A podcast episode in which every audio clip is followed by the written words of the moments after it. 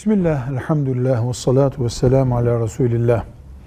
Yedi hisseye kadar kesilebilen bir ineğin bir hissesi akika, öbür hissesi şükür kurbanı, öbür hissesi kurban bayramında kesilen kurban şeklinde farklı olabilir.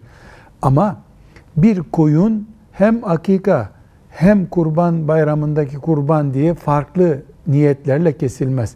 İbadetler niyetle ayakta durur. Niyet de parçalanmaz. Ya akikadır, ya şükür kurbanıdır, ya adaktır ya da kurban bayramı kurbanıdır. Bir niyet bir kurban demektir. Velhamdülillahi Rabbil Alemin.